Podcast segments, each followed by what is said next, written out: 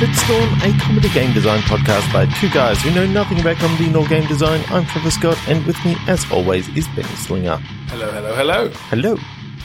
What are we going to do tonight, Ben? I think we'll start with the game we've been playing for the last little while, which is where we take words from what3words.com. This is a site that has split the world up into three meter square increments. Each of those increments is given three words. Uh, it's a very useful tool for a lot of different reasons, but we use it as random prompts for game designs, the most frivolous of, of reasons.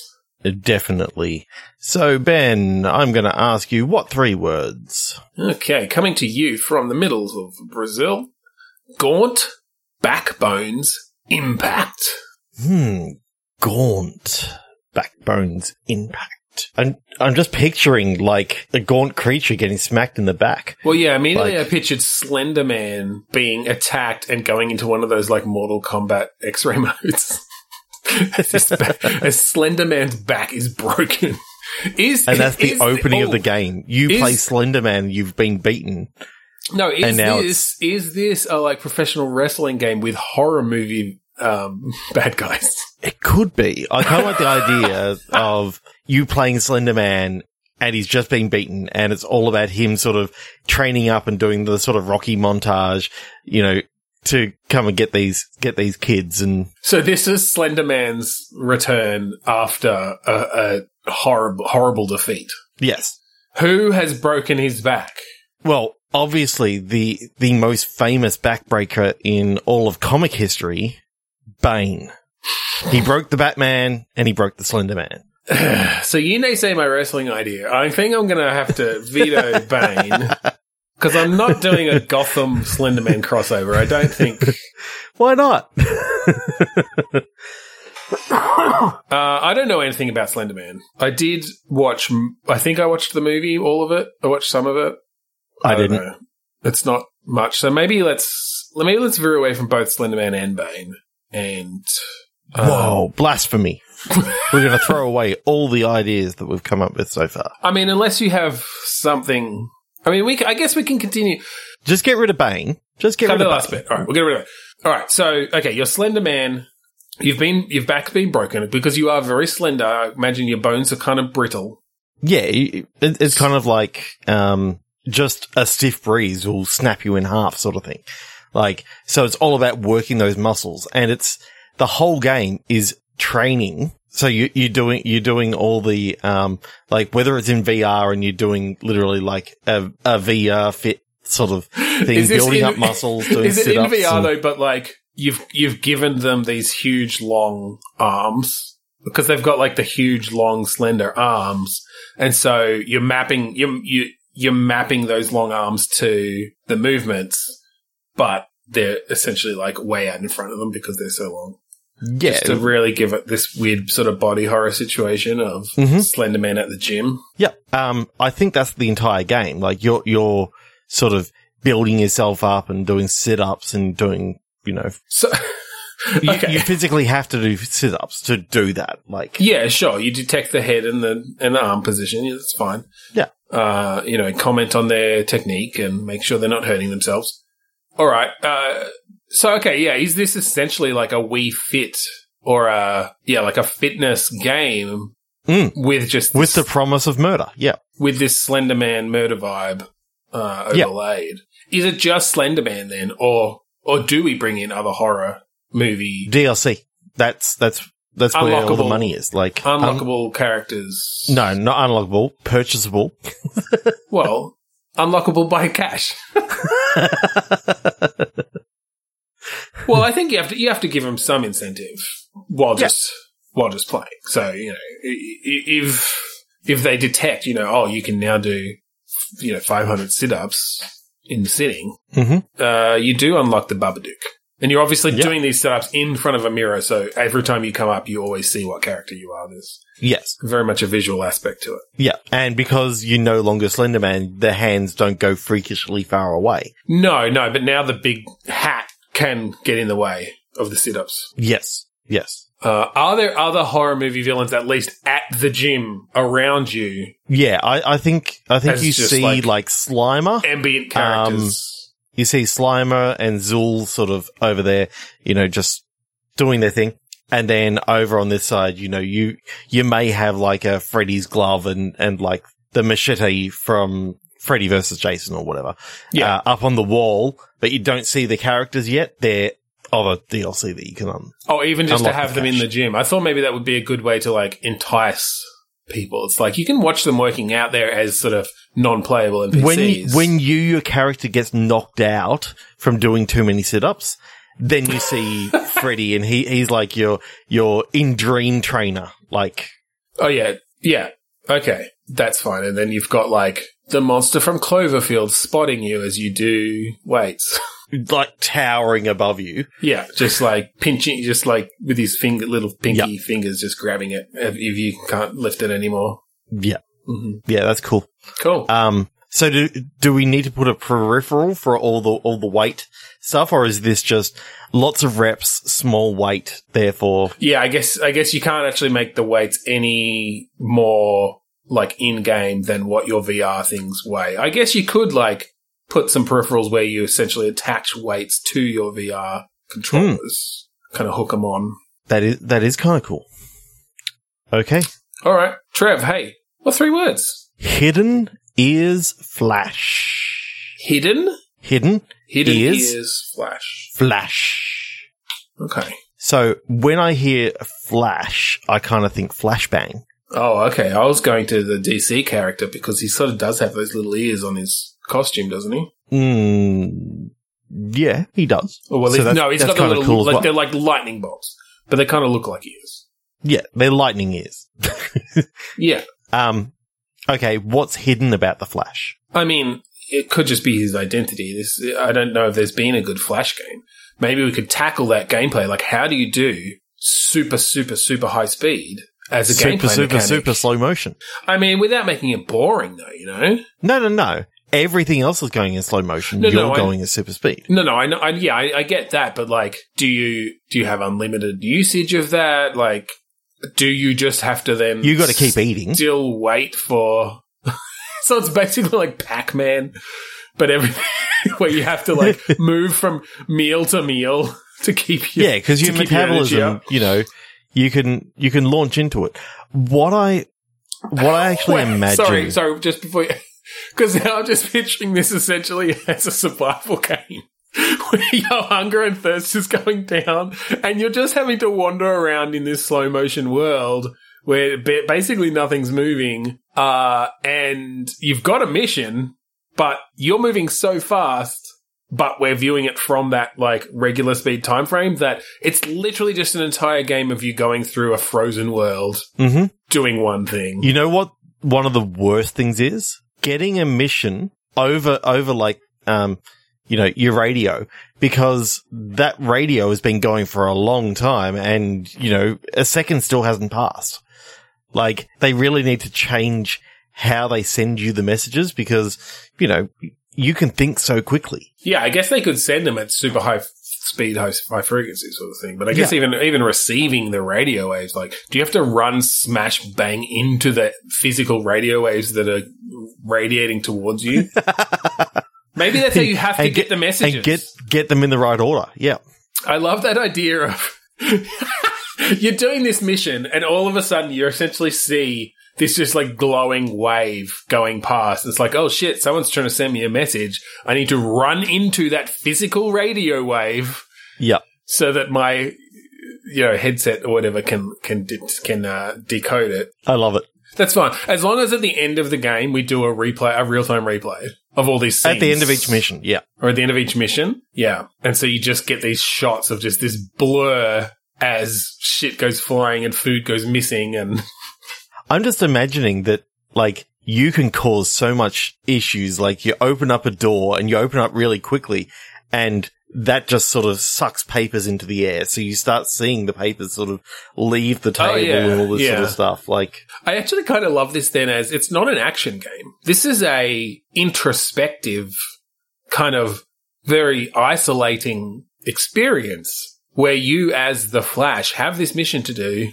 You are having to go from food spot to food spot and just empty them out to Yep. fill your fill your belly. You can't talk to anyone. you maybe get these like occasional radio waves, except like you're doing this so fast, they barely have time to send them. Like the situation can't change that much in the, in the like uh, basically across the time of a mission, and so it is very much this. I think there's like an internal monologue going uh, as you go around and like explore things. It's almost Oh yeah, uh, and and he's sort of going. This is an, an incredibly lonely life because no one can talk as fast as I need them to because I'm the fastest man alive, and it takes them 17 seconds to say something.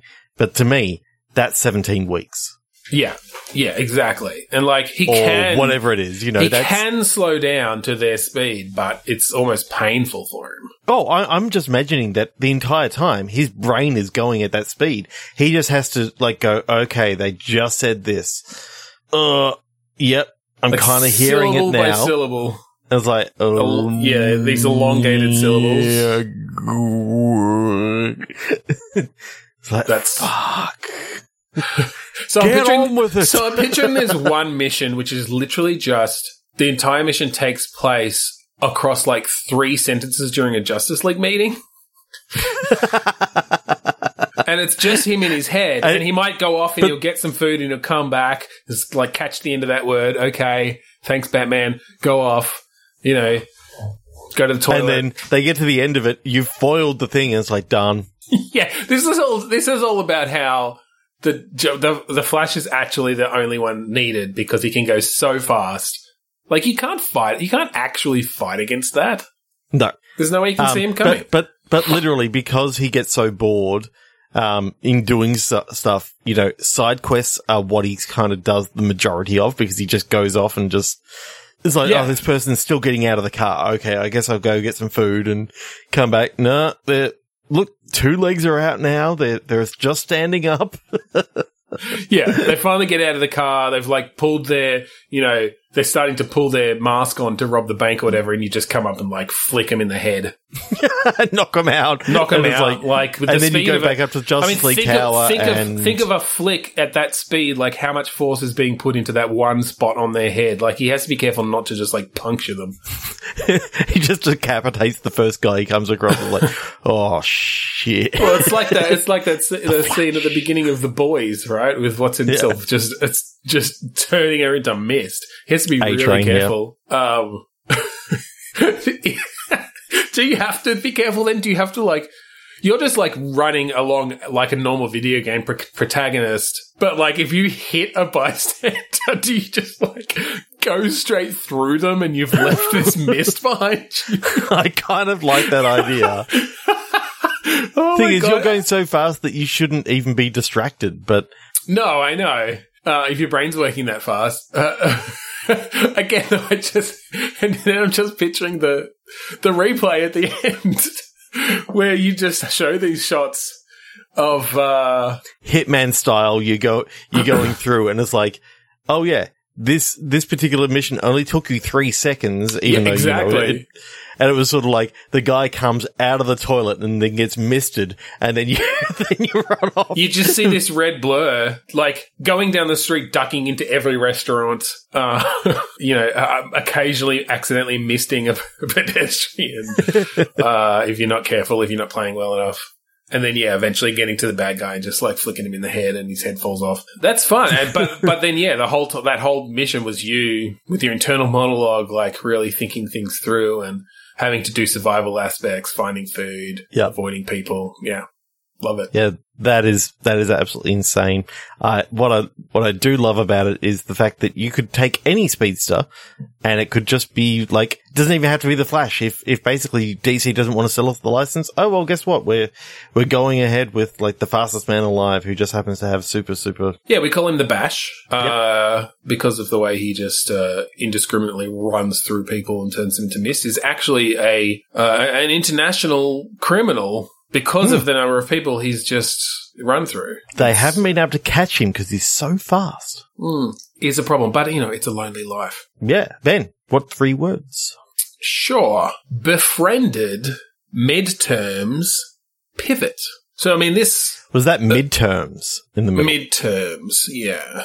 So it's set in not- high school. Yeah, it's not a concept we specifically have here, but I think everyone knows it. You know, midterm exams of some sort.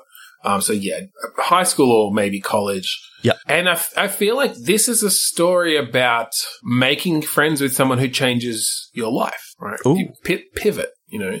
So you're heading down a path. You're in college. You're you're heading towards Better than what I was thinking about dreams. because all I could think about was pivot tables. you're in Excel class. Doing a midterm on pivot tables, and you must write a query to ga- get the data and then process the data into a pivot table. It's a Zachtronics game built around pivot tables in Excel. no, I think I think this is a narrative thing. I think Mhm. yeah, like essentially you have been going down your merry path, living this privileged life.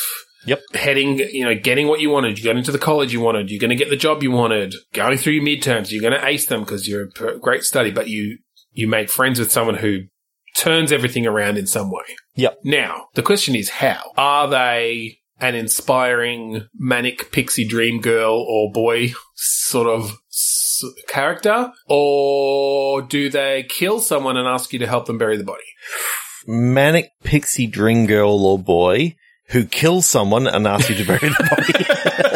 I kind of like that twist, though, actually. yeah. Kind of like starting with one, and it's this classic kind of trope of, oh, like the person who doesn't care about anything and they just flip from one thing that they love to the other and they're so inspiring and they're gonna, you know, you fall in love with them essentially immediately because. And they, they knock on your door one night and they say, I, I've had an accident. And it's like, oh, you know, are you all right? It's like, yeah, I'm fine, but the guy Did you break- hit, Did you break your ukulele? Yes, over someone's head and shattered their skull. And can you help me put this through a wood chipper, please? and it's, and it's that, I'm picturing the trailer now and it's sort of How like, whimsical. boy meets girl or girl meets girl, whichever, you know, character you want to, you want to be. And it's like, it's this whimsical tale of murder and, And love. and Um, murder and burying and love and happiness and pixies and I could see a dark comedy though in that way, like yeah, having that twist, but then still falling in love with them, uh, you know, across the course of disposing of this body. And look, you make it that the that the guy deserved it. It's almost certainly a guy. Um, so you don't feel too bad about about the guy they murdered, yeah. and um, but yeah, they're trying to get away with it, and you're helping them. Okay. So how does this play out? I guess because I, I could see this as a movie screenplay. Yeah. Yeah. How yeah. to make it a game? Um, how to make it a game. At different points in the game, I think you play both characters. Hmm. You start off the game sort of playing as, you know, the, the, The straight laced. straight laced character. Yeah. And, you know, going through doing some heavy rain-esque menial tasks and that sort of stuff. Yeah, going around the college, like talking to your friend, like different people. And it gets to late one night after you've met the, the, the pixie character and, you know, you've had a nice conversation and you, you've sort of got to know them a bit and you, you gave them, you know, your address on the, on the quad and all this sort of stuff. But it's late at night. It's midnight. It's just, well, I think the clock just strikes midnight and the pixie person's at the, at the door. Well, I think you, I think you have to have at least like one day with them, or like one evening or something. Maybe Yeah. it's even that same evening. It's like, yeah, you meet them that morning, you go out for lunch together, and so you have a little bit of conversation stuff there. You're having such a good time. You go out to dinner, like you or whatever, like you go out to a bar. But then at some point you, you leave them like it's like oh I've got I've got to study for the rest of the night like I have to get back and the and the pixie pixie character is like yeah okay like but I'm going to keep partying. And so then, yes, it cuts to you're studying essentially. You've just finished studying. You've fell, fallen Yep. asleep on your books and there's a knock at the door at, yeah, essentially like, yeah, 2 a.m. or something. And then bang, it goes two hours earlier and it then follows the pixie character Right. as when they left, left them or, wh- or whenever they left them, you know, they're, yeah. they're going off and this guy's harassing and harassing and harassing and then like, It, I think it plays up to the point just before you actually see what happens yeah, so that then you can cut back to the scene in the dorm and they tell you. yeah. I, I'm So picturing can that that's not the only part of the story. Like there's some other stuff that like where she cuts the story, like Mm. isn't actually the end. You know, it's, it's too convenient where they, where they sort of cut it. Okay. and Yeah. that there's actually more going on here. Yeah, that he was more than just a harasser. There was like something else, Yeah, and darker even. and it comes into a you know I, I'm picturing because it's you know college and all this sort of stuff. There's a lot of you know horny men out there that you know I could just imagine that this is you know something that's actually happened to this to this character, and the only retaliation that she had was to, Oh to yeah, I potentially mean, I do think, this. But then I kind of like the idea that maybe she didn't do what she thought she did. Like that particular thing didn't actually kill the character. It was something else that, that like Well, I guess you could. Yeah, well, I was sort of starting to think how else you could twist the story because obviously you don't want to go down the point of um, there's there's there's careful ground to be tread around yes. the, them not actually thinking what they happened, what happened happened. But uh, maybe there's something deeper here where it's not just like yes, yes, this guy was probably going to rape her, right? So he, so she Yeah. killed him. That's part of it. But what she, what they're leaving out, what she's leaving out at this point is like he's actually a colleague on this super top secret like science project that the college has been funded for by the government. And the reason she can go out and like dance and party all the time is that she's actually this like super intelligent scientist who is getting paid all this money to, to like develop something. Yeah. And this guy has, is like, um, threatening the whole pr- pr- uh, project by his behaviors. So Um, what what I was sort of getting at in in the fact that everything that she sort of said didn't necessarily happen is more that yes, she smacked the u- ukulele over this guy's head. Yeah. She thought that he was dead because he wasn't moving, but when she left, like it turns out that he was still alive and he did actually move a bit and someone else came in and actually made made the killing blow sort of thing. But she Ooh, thinks okay. that that she she's thinks the one she's who killed him. Oh, I see what you mean. Yeah, yeah, yeah. Yeah. Well, so I it's think not a, it's not a gaslighting situation. It's a No, no, no, She no. just believes that you know that was she the killing believes blow. she killed him. And, What and she did did was it- knock him yeah. out. Yeah, and that's fine. And I think you do then go and you find him dead. But maybe he's not quite where she left him, or Yeah. and so you start trying to having to get more information out of her. Like, hey, you know, have you told me everything? And then that's where you start getting into well, like there's this whole secret experiment going on, and maybe it was someone else from the experiment who you know wanted to make sure that he, this guy wasn't going to threaten it, and it goes Hmm. into this darker, deeper thing. Um, I like, I like that. I like that. I like the different ways that we can subvert that trope. Yep. By the manic pixie thing is kind of a facade. Um, and so it's not just this person that it's into the it's almost character's what, life. what she thinks you know people are expecting of her. Yeah, yeah, yeah. Yeah, well, you could even go into, you know, women in science and stuff, like having to act certain ways to be taken, you know, seriously enough or, or just to, to give off, yeah, give off the certain personality that people expect from someone in science. So, like, being Mhm. the manic, manic pixie girl means that, that she's seen as non-threatening to people's jobs or whatever. Um, even though she can, you know, wipe the floor with them Yep. scientifically speaking. okay, I think we'll move into our last what three words of today. Yeah, let's do that. Tell me what you got. So- Raves, wizard, beam. I love the idea of a wizard rave. Exactly. I'm That's just, amazing. I'm picturing, you know, all these wizards firing off dancing lights and all this sort of stuff, and they're all just their wands and shit, you know, flinging, flinging around everywhere, firing off, you know, fireballs and shit, Yeah, sparks and and yeah, totally. color Uh, spray. So, I mean, that's an awesome scene that has to be in the game. yes. How do we get there? Okay. Who goes to raves?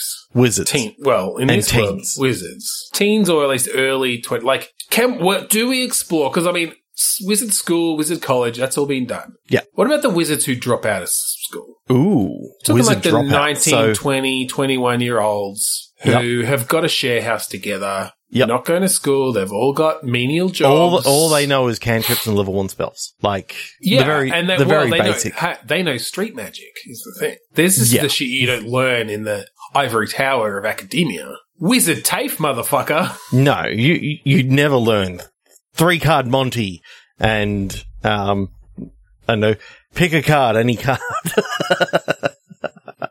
Well, it could be that they can use their cantrip, they can use their their minor level spells to hustle. Definitely, Minor because I think this illusion. is this is obviously still a world where you know wizards aren't part of everyday society; they're still hidden. Yeah. So while while everyone's off at Hogwarts U, Yeah. these kids are hustling on the street. Yeah. Okay. So, um, it's an underground world of, of wizards set in like the 2000s. Yep. Like, I think early 2000s because that's when raves were rather prevalent. Um, Yeah. I'm, I'm just picturing some of the, like, I never went to a rave. You never went to a rave. Well, I don't think you ever went to a rave, but I think, Oh, I used to rave all. No, I haven't been to No. um, from what I hear, there's a, there's a bit of a drug culture there. There's a bit of other stuff sort of going on. I'm picturing that your character is sort of wanting to go a little bit straight laced or, stra- you know, straight edge sort of thing. Not, not go, not get drunk, not get, um, not, not have drugs. But then Okay. some of his friends are, are sort of getting into some of the wizarding drugs sort of thing and they, Yep. you know, one of them turns into a frog and then, you know, one of the, one of them turns into a little fairy and then, you know, turns back again. And, and you know, these are wizard drugs. You know, they, it's all transmutation and shit. I like that. hmm I like that your character doesn't want to take drugs, but is your character selling drugs to the university students? Um, I Or kind at of like not, but. I, I think, I think one of your roommates is of the Yeah, okay. Okay, I, I, I do like the idea of of having this drug culture going on there, and yes, like, and it's a trope around you know the the townies or whatever, or the the, the street kids being the ones who uh, uh, you know in the drug trade and selling to the privileged university kids or whatever, but. I think we can lean into that a little. Ooh, I'm kind of picturing that um the this wizard share house, like whenever they whenever they hold a rave, they're like inviting all the all the local towny kids along who are you know all non magical folk. Because I'm refusing to say Oh. that that No, we're not. We're not actually setting it in Turfy McTurferson's world. Um, No. Uh, so a- what is what a- I think is that you know the non magical folks sort of come in and they're all amazed by you know the the pyro and Right, but I think it's it's actually just a way to like sell your drugs up better because they're like, oh, the drugs are never as good as when we go to that one rave exactly down on uh, Jackson Street. Yeah, So that's sort of what normally happens. That's what I'm kind of yeah. picturing is that at one of these raves, someone has like spiked your drink or something like that. Mm. You've sort of gone on this trip, but then you found out that like one of the local non-magical kids has gone missing okay. and you, you have in your sort of, um, in your drug fueled haze, you remember seeing this, this kid and you were, you were like fighting against each other sort of thing. So oh, so is there some suspicion that it was you? there's some suspicion that you've like used your magical powers that you know you Yeah. don't really have many many spells that could actually do anything but you kind of remember you know saying something and pointing a wand or something like that. And now this non-magical kid could be you could have turned him into anything.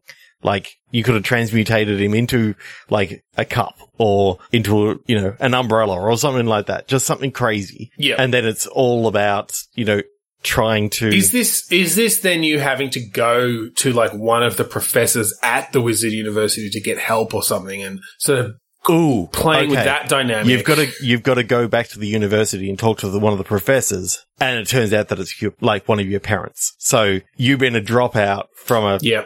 you know magical. Okay, and that makes sense why you might go there too. Yeah. So essentially, you're having to like come crawling back in a way to one of your parents who you know you've disappointed to say, "Look, I need help because something magical has happened here, and I don't know how to." Unravel it essentially. I like that. And then is it kind of a, it's a, I mean, it's a bit of an investigation then, I guess. It's a bit of a like tracking down certain things. They give you tools in some way to, okay, go back there, like cast this. Okay, I'm going to have to teach you because, you know, you dropped and out of it's, school. it's basically the wizard's hangover. Like yeah.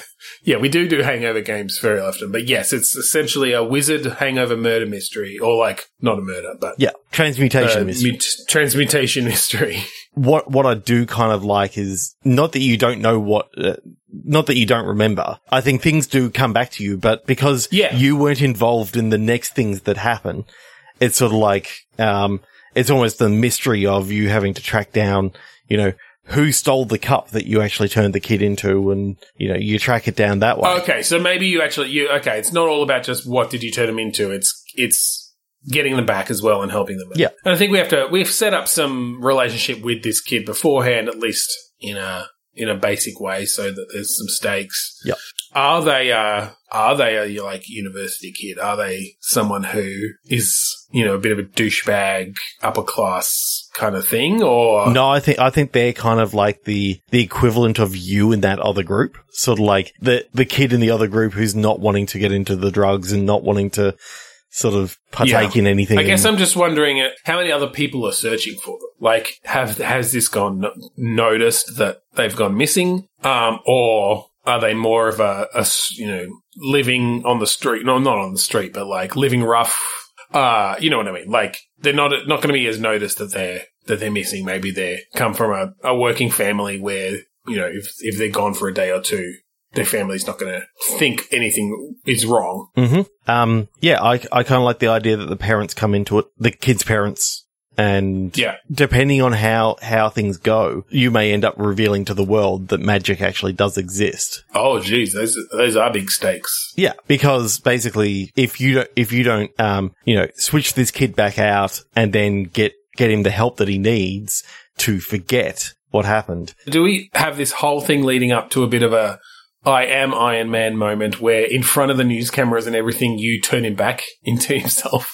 Yeah, I, I, I kind of like that idea of it's been threatened the whole time, and that's how it actually ends. Is that the world know, now knows about magic? Yeah. Yeah, I'm almost thinking like they're about to declare him dead or, or something like that. They're never going to find this kid. The parents are teary, you know, uh, but you, it- it's the friggin' thing in the dad's pocket that he's been carrying around this whole time. And this is your last chance to make everything good. So Turns out that you turned just- him into into the watch, and the dad picked it up at the at the crime scene and has been holding it the the entire time. Yeah. Yeah. Or something like it, that. Yeah. it looked just like the watch that he had, but in, in reality, what you've done is you've turned him into the watch, and yeah. That's fun. that's cool. Okay, oh, I we're like gonna I do. Yeah. we are going to move into something that we haven't done for a good, you know, fifteen episodes or so, and that's we're going to have a look at some movies and turn Yep, them into we games. are going to take some random movies from a random movie bot that we have. Uh, these are movies that exist in the world, but we are going to take either just the title or the synopsis as well. Uh, you know, we may think about what an actual ga- video game tie-in for a movie might be, or if it doesn't suit that, we might just think about what a game with that, that movie title Mhm. uh, could be. So I'm going to let you go first because I know what you have, and I've got something I Um, definitely want as a as a Yeah, sure. I'll sli- I'll stick as a game. I'll stick with that. Mhm. So the movie that I have is 2006's Slither. James Gunn. James Gunn. A small town is taken over by an alien plague, turning residents into zombies and all forms of mutant monsters. Uh, I I don't have a fantastic memory of this uh, movie. I've got I a pretty I've good good once. memory of Michael Rooker like coming across the the alien, getting it turned into you know the alien slash Michael Rooker hybrid. Um, then you got Elizabeth Banks and no memory of this. really Uh, I literally think I've only seen it once when it very Nathan first- Fillion. So it's, I know I know Nathan Fillion's in it. I just I think I've literally watched it once, fifteen years oh, ago. such so, a good film. Such So I think look, let's let's just think of the general either the title or we can go with like alien invasion. Yeah, I, th- I think you just you, you slithery take, aliens. you take the idea that it's like parasitic worms that come to Earth, and um, you're not quite sure who they've who they've sort of infested at first, and then yeah, a, a body snatchers kind of deal. body snatchers kind of deal. Uh, you're playing the local sheriff. Mhm. Looks kind of like Nathan Fillion. Um, couldn't get the rights, so it's Alan Tudyk. Um, I, He'll voice anything. I, I'm I'm just going off the fact that in uh, Santa Clarita Diet, in the Oh, first two seasons, the character was played by Nathan Fillion, and then in the third season, it's played Alan Tudyk. Alan Tudyk, because of course you can just replace Nathan Fillion with Alan Tudyk like that. Well, look, Nathan Fillion couldn't play both an armadillo and a chicken in Disney movies, so No. Alan Tudyk, I think we we're in good stead. Um, so what I'm picturing is that you're, you're sort of the start of the game, you're sort of just going out on calls and, you know, little domestic disturbance here and, you know, Mm-hmm. something happening over there. And then all of a sudden you come across like something somewhat otherworldly and you shoot it and you kill it and So I'm kind of picturing a mix between like Alan Wake and Dead Space. Ooh, I was kind of thinking, um, LA Noire would be in there a little bit as well because you got the sort of driving between the scenes. That, yeah, that's fine. I mean, uh, I guess the Alan Wake is more the small town Yep. sort of vibe, and then the Dead Space is the the slithery kind of creatures. And I think like maybe shooting off limbs and stuff That makes sense cool. for this these kind of creatures. Yep. Um, can we put some fun stuff where, like, if you shoot off a slithery arm, it like will still wrap itself around stuff nearby, like kill a dog or something? Ooh, Uh. it, it's kind of like you need to actually destroy the brainstem of the of the worm, otherwise, like Oh, all the but all the bits are still, yeah, yeah. Well, because essentially this is like, uh, uh, it's sort of these mini hive minds where it is a number of creatures infesting this this body, uh, but they're all controlled by one single creature. Yeah. So yes, like With- you can shoot off an arm. All that means is they're they're not holding on to the other ones anymore. I do like the idea that um the king worm isn't necessarily in the head every time. It could be in Hmm. the leg. It could be in the left arm. It could be in the in the torso. That's fun. I like that. And obviously you give some visual indication, you know, the occasional additional or different colored pulsing or, or something, um, or a particular protrusion, maybe. Yeah. Uh, to, to help the player know where to shoot. But yeah, you're essentially, as you come across these things, having to like shoot off limbs one by one while continuously not being killed by them. Yeah, or And that slows them taken down. over. Like, oh, can we have a mechanic where it's being taken over by them doesn't kill you immediately? Well, You I, can, I like- think I think you get the same the um that mechanic from Watch Dogs Legion where you're playing the police department Oh. and you can recruit Yeah. new people into the into the police department um as you as you save like yeah, you're people, essentially deputizing. deputizing people um Yeah. but essentially you can have a permadeath mode of you don't solve all the things and your character dies and all of them get turned into zombies then okay, that's fun. Uh, did you play the free weekend too? I own the thing Oh, you already own Legion. Okay. Um, no, I like that idea though of yes, recruit deputizing people into the police department. And if one of your people gets killed or taken over, I mean, particularly if they get taken over, then you switch to one of the other people. They might have to kill your previous characters.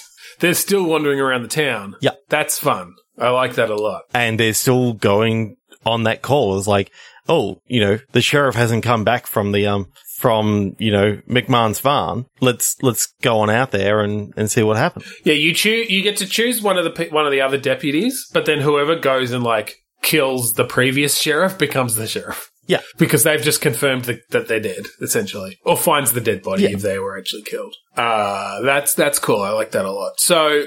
I mean, at this point, you're you're kind of you're you're building your troops. You know something's going on in the town now. Uh There's a story going on in the background where you know government scientists are coming in and they're trying to keep everything sort of under wraps and Well, that's it. I'm trying to think of much. like what's what's your main quest path through to uh, obviously the the end goal is destroying whatever is creating these things and Mhm. and cleansing the town of it.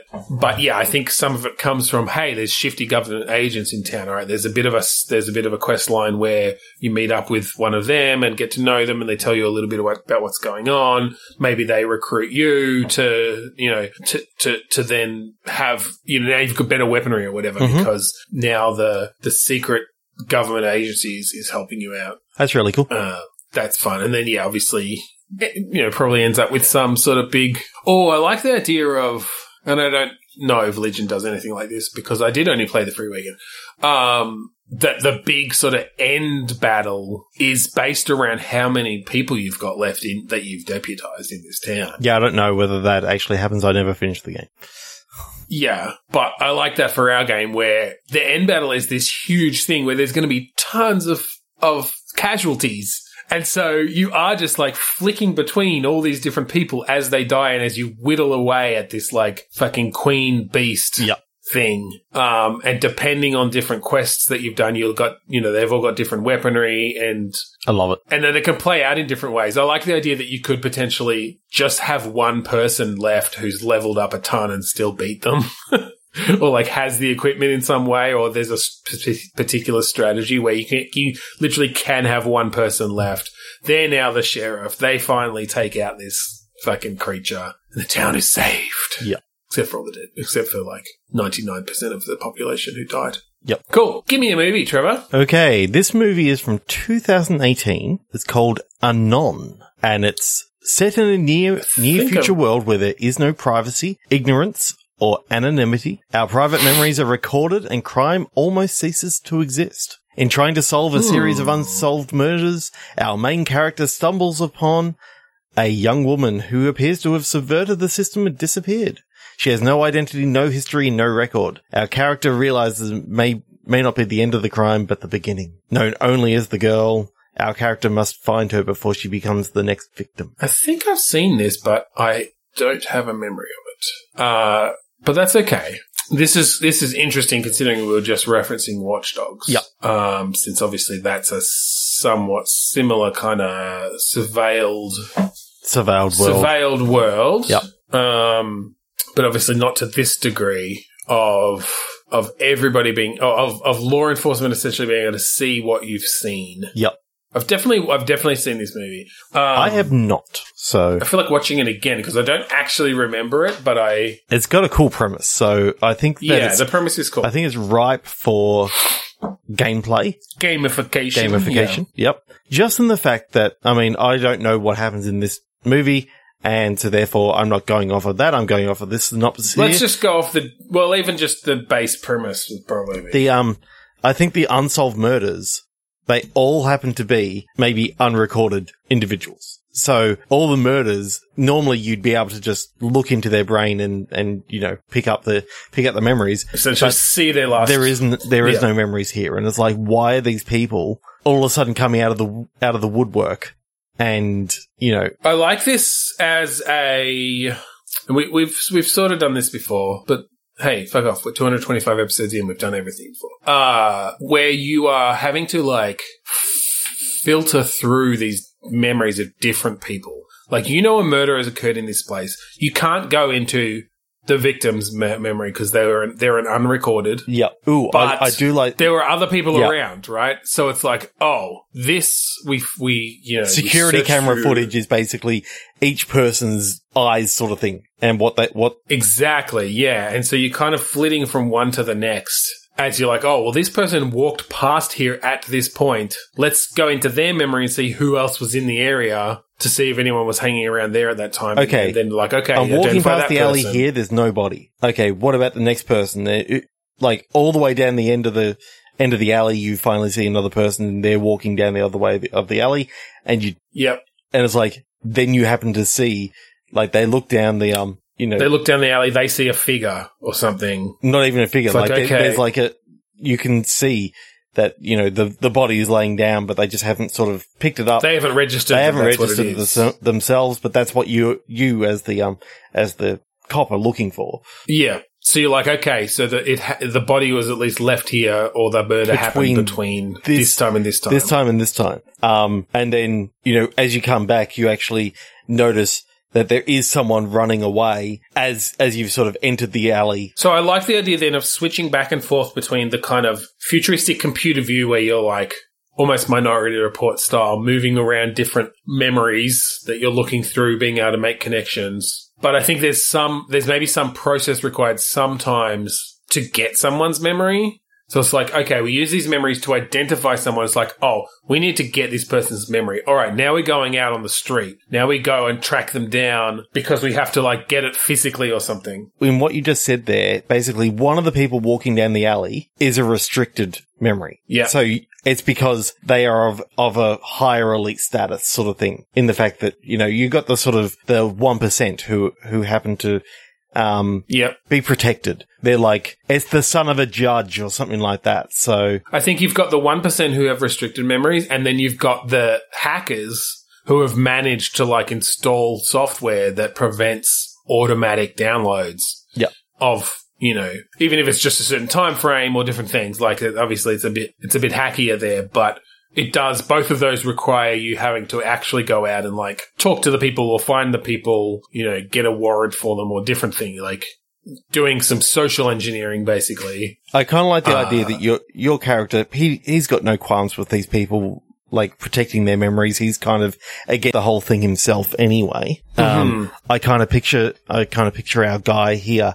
He finds a hacker. He's like, fine, you guys can can do that. Just let me do my job. Give me Yeah. access to it without me, you know, having to having to beat you down or anything like this, and I'll be happy and I'll let you go on your merry way. If I've got to if I've got to fight you on it, I'm Well, going to make think- sure that think you're, this is you're where you arrested give the player- it, sort of thing. Yeah, I think you- I think this is where you give the players a choice, and whether we go, you know, full kind of paragon renegade or uh, or just a good cop bad cop or or or whatever. But yes, you have options where you can talk them into giving you access, uh, or maybe you have to like arrest them, beat them down.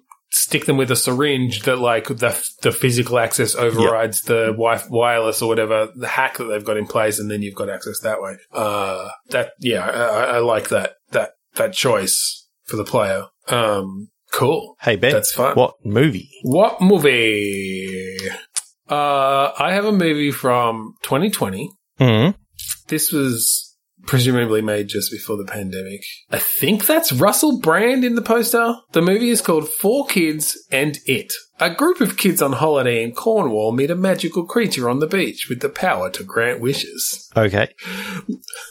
Look up, look up this movie. it's ridiculous. Um, I will, Um, but I'll throw my movie up as well, and you can make a decision. It's actually a documentary, so we're just going to go with the actual name of the movie, and it's Room 237. Okay. Um, or we can combine them and, uh, in room 237, four kids find it, a creature that can grant them magical wishes. um, actually, I can't, I don't mind that. I, what if it's, what if this is kind of a, uh, it's set in a Mhm. hotel, but it is a sort of ET like situation of kids finding And yes, it. Russell Brand is in this film. Yeah, it was Russell Brand. I did look that up. Um, interesting on the cast overview first billed only, he is eighth. Uh, I think because all the kids got higher on the thing than he did. um, we can have Russell Brand voice a character in our game. That's Yeah. fine. So yeah, I think it's set in a hotel. In room 237, like strange stuff happens. These kids investigate, but what they find is that actually like some sort of magical creature or alien creature is living there. And you have a, a fun adventure trying to trying to keep this alien out of the eyes of the adults and maybe whether it's get them home Mhm. or back to their family Okay. or whatever. Now that you've said that, do you know what Room 237 re- is in response to? D- does it matter? Because it's The Shining. so Okay, now, well, now I'm just wondering if, um, you know, Russell Brand plays the new caretaker of the um of the Overlook Hotel, The Overlook. and his four kids are running around, and the it that they find is like happens to be a ghost. oh, it's not Stephen King's It. It's not no. Pennywise. if we're doing Stephen King properties. Um, but uh, Okay, I like I like the idea of a more whimsical story set Yeah. at the Overlook. you know, basically, you don't have So, you yes, don't have an alcoholic going there and all this sort of stuff, and who's already depressed. No, it's literally a it's literally a wacky kids Yeah. adventure set in a in the Overlook where horrible things have happened in the past. Um, they're reopening. He's the new, uh, you know, yeah, like manager. Or, or are you saying that it's still? Do we stick with the I caretaker I over kind of like winter, the or is idea of the this caretaker over winter because just to set it up as a as a parallel and then totally shift tone? Okay, all right. so essentially, this is a shine a parody of the Shining, a parody of The Shining, Um, but set in the same location. Um, yeah, basically, it turns out that, you know, because there wasn't any darkness in these kids' lives, you know, the, Yeah. the thing that manifests in room two, 237 is actually, you know, a magical sort of being rather than, you know, I think it's another kid. I think it's another kid who maybe died, like Yeah. there tragically, but you don't go into that too No. deep. You you you allude to Yeah. it certainly. Um, but this kid wants to play. Like this kid finds this group of other kids, and they have fun riding their big wheels down the Oh down hell the yeah, they do. hallways, surfing on the rivers of blood coming out of the elevator. Well, I I think you know the rivers of blood. You know they're maybe we don't pull that in. they're definitely there, but it's like you know I mean, they're a main character. they're like a Disney, you know, animated. Hey, everybody! I kind of I kind of like that I'm blood- idea from The Simpsons wave. of that's unusual. The blood usually gets off at the second floor. What does the what does Russell Brand's character think of this though? Uh, uh, does Russell Brand know about the ghosts? he's like he's spending a lot of time, you know, trying to fix the um fix the heater and keep all these things sort of going and you know basically keep the hotel somewhat in working shape. You know, doing the caretaking hmm. sort of job, and managing pretty well. managing well. like, Like, the heat's always it's on. just that there's a Yeah. lot of work to do. yeah. So he's a bit more of a comedy relief sh- popping up here and there character. I, I'm I'm picturing, you know, at certain po- certain points of the game, you could have like the old Scooby Doo running through the running through the hallway where you know they enter in different hallways. Definitely getting Scooby Doo vibes. Yeah. All right. So what's the goal? Like, do you, do you control this whole gaggle of kids wandering around? Is this like you control the whole group, a la your RPG sort of turn based. or like costume quest or something where you kind of you're, you're just controlling a group of kids? I kind of like the idea Um, that um, if you remember the adventure game, I have no mouth and I must scream. How they had lots lots of different little adventures with lots of different different people there, but they were sort of separate adventures. Uh, you got to choose your character and, Okay. and do like a little adventure.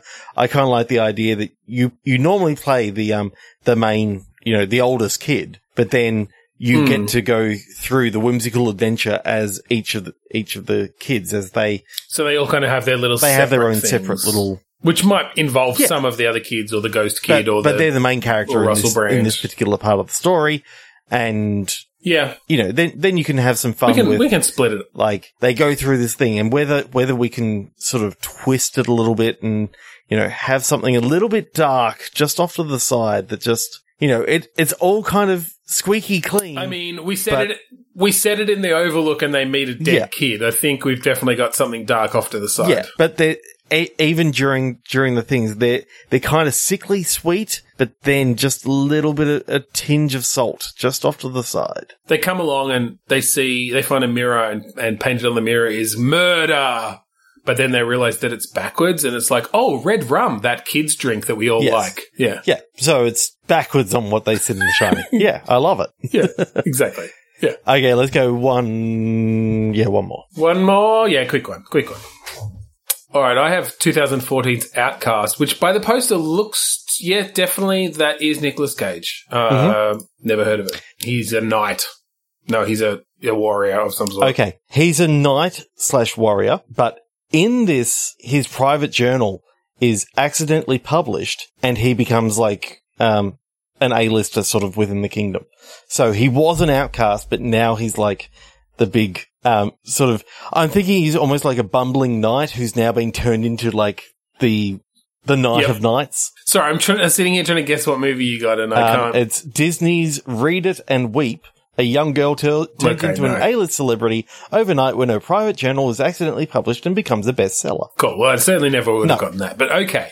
I like that. This this bumbling knight's private journal about how he just wishes he could fight as well on the battlefield as you know Sir Sir brings a lot, uh, but you know he just doesn't have the chops for it. But but he writes so eloquently and so from the heart that when it gets uh, leaked to the town crier, He tells of all, He, these, uh, all these things that he's supposedly done, when really it was actually Sir Brings a Lot who who did the majority of the of the heavily oh right, he's talking about yeah he writes them as sort of a, a in first person. a yeah. fantasy of of himself doing it in first person, yeah. And then so yeah, so it brings a lot is essentially the antagonist then trying to bring him Yeah. down. Uh, but the public is already, you know, throwing themselves at him. They don't believe, they won't believe anything about him until, Sir Brings a Lot tries to find some proof. So the question is, do we play Sir Brings a Lot? And so you're From a gameplay point of view, that would make Yeah. more sense because it's actually hard to create gameplay for a knight who's Yes. shit. So what I'm thinking is you go through like the first mission and it's all about, you know, these amazing deeds that you've done and all, all this sort of stuff. But what happens is that the bumbling knight who caused all the issues happens to write something and they believe that he did it and you, you're just, you know, you're, Yeah. you're not doing, uh, you're not pulling your weight. And so basically it's, it's all about what can you do. Oh, do you then get like kicked off the varsity team? Well, I'm, I'm now imagining what can what can your character do to make sure that they're actually going to, um, you know, be be brought back into the king's favor. Mm. I mean, yeah, I mean, that kind of gives you the opportunity to be going off and hunting mythical creatures that are threatening the town. And, a la your Witcher and that sort of stuff. Yeah, or sort of Witcher style situation of, of bringing trophies back. And I guess that's what is enough to, to, yeah, to bring yourself back into favor. Um, maybe it's more that it's not just that this Dirk Fingerly, the, the bumbling knight, has overshadowed you, but he's actually painted you as himself. Like he's switched the roles. So everyone actually believes that you totally fucked up and like got people killed or something. And so you've been exiled. Like it's not just, oh, you're in his shadow. It's like, no, you've been kicked out of the kingdom. You've been stripped of your knighthood. And so it's a story of redemption. but I think it's also because back. you were such a dick. Yeah, I think you're a dick. I think you're also a dick. You were a dick to Yeah, this guy. and- and you ba- were you essentially the basically- jock. You were being so mean to him and all this sort of stuff, and you almost caused him to die. So he thought he'd just get a little little bit back on you. Didn't expect it to go this far, Yeah. but still, he was not what you know, just trying to be. Originally, it was trying to be nice and just writing about you know your adventures, and then he just switched Well, he was the the, he was your biggest fan. He was essentially writing fanfic, Yeah. or like your bi- your almost or writing your biography. and then just switches switches the Um, names, and that's enough to. well, or, or it was just that someone found his writing and assumed that it was him, and it didn't have names or whatever. Yeah, but uh, uh, that's not important. I, I'm I'm picturing so that I- something like that, that. he So it- did it's not that in there um, was somewhat treasonous, and you know he sort of got attributed to to doing the really treasonous action. Yeah.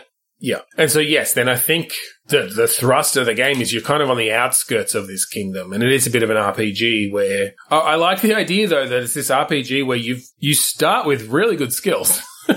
maybe you're having to learn, maybe the RPG skill tree is, is something else. Maybe you're learning humility and how to be a better Yeah. person. You've unlocked sympathy. I love Uh. that. You, you know, pre- uh, press X to sympathize.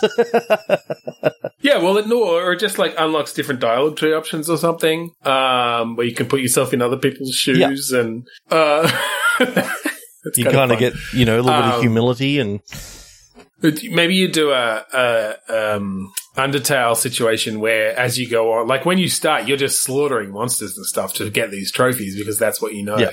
But by the end, you're like talking over their problems with them well, you realize and that um, bringing them over you know to when you side. sympathize with the monster, and it's like, oh, they just look ugly, and you know, in reality, all they're trying to do is get food for their for their young, yeah. and that's what it comes down to. Like, I kind of love that. I don't know how you do the rolls based on that sort of those sort of stats, but I like that idea that you are moving from this gung ho fighting knight jock to be a more sensitive person. And yes, by the end, you're not actually killing monsters. And the way you get back into the kingdom is by, you know, leading uh, a protest of the, the, the, the surrounding peasants who are all like, stop killing monsters. Like they're just trying to live their lives. but I lives. like the us." idea that you no longer want you no longer want the the role of the of the lead knight. You just want to you want to be recognized back in the back in the kingdom, and you know, Because you've started a non-profit to save the monsters and the environment.